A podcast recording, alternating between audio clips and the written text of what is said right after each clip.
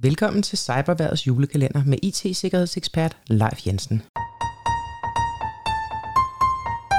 Mit navn det er Leif Jensen, og jeg har glædet mig rigtig meget til det her. Frem til og med juleaften, så vil jeg hver morgen åbne en låge, hvor der gemmer sig et emne bagved. Og i forbindelse med det emne, så vil jeg give dig nogle helt konkrete tips og råd til, hvad du selv kan gøre for at forbedre din sikkerhed. Og du har min personlige garanti for, at hvis du følger de her 24 råd igennem december, så har du reduceret risikoen væsentligt for at havne i kløerne på de kriminelle. Lad os se, hvad der gemmer sig bag love nummer 3. Der står backup, eller sikkerhedskopi, om man vil. Hvis uheldet har været ude, og du har fået stjålet din telefon eller fået virus på din computer, hvad så med alle dine billeder og dokumenter? Kan du genskabe dem? Jeg indrømmer, at det kan være super svært at overskue, om man egentlig har en sikkerhedskopi eller ikke. Ligger billederne måske i iCloud eller på Google Drive, og i givet fald, hvordan kan jeg få fat i dem igen, hvis jeg er nødt til at købe en ny telefon eller computer? For slet ikke at tale om, hvad nu, hvis det er min Google eller iCloud-konto, der er blevet hacket?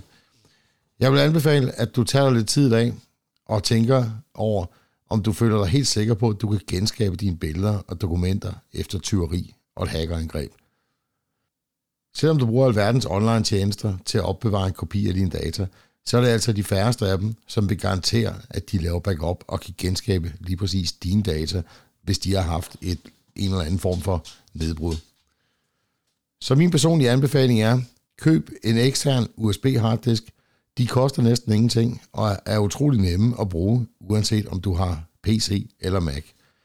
Tilslut både telefonen og USB harddisken til din computer – og kopierer så alle billeder og videoer osv.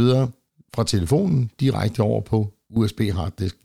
Og derefter så finder du de vigtige dokumenter og billeder fra din computer, som du slet ikke vil undvære, og så kopierer du dem over på USB harddisken.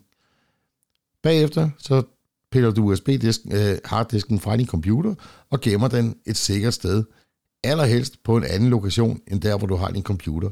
Så har du den også efter indbrud, eller hvis det ubehageligt skulle ske, en brand. Det var Cyberværets julekalender for i dag. Vi høres ved igen i morgen.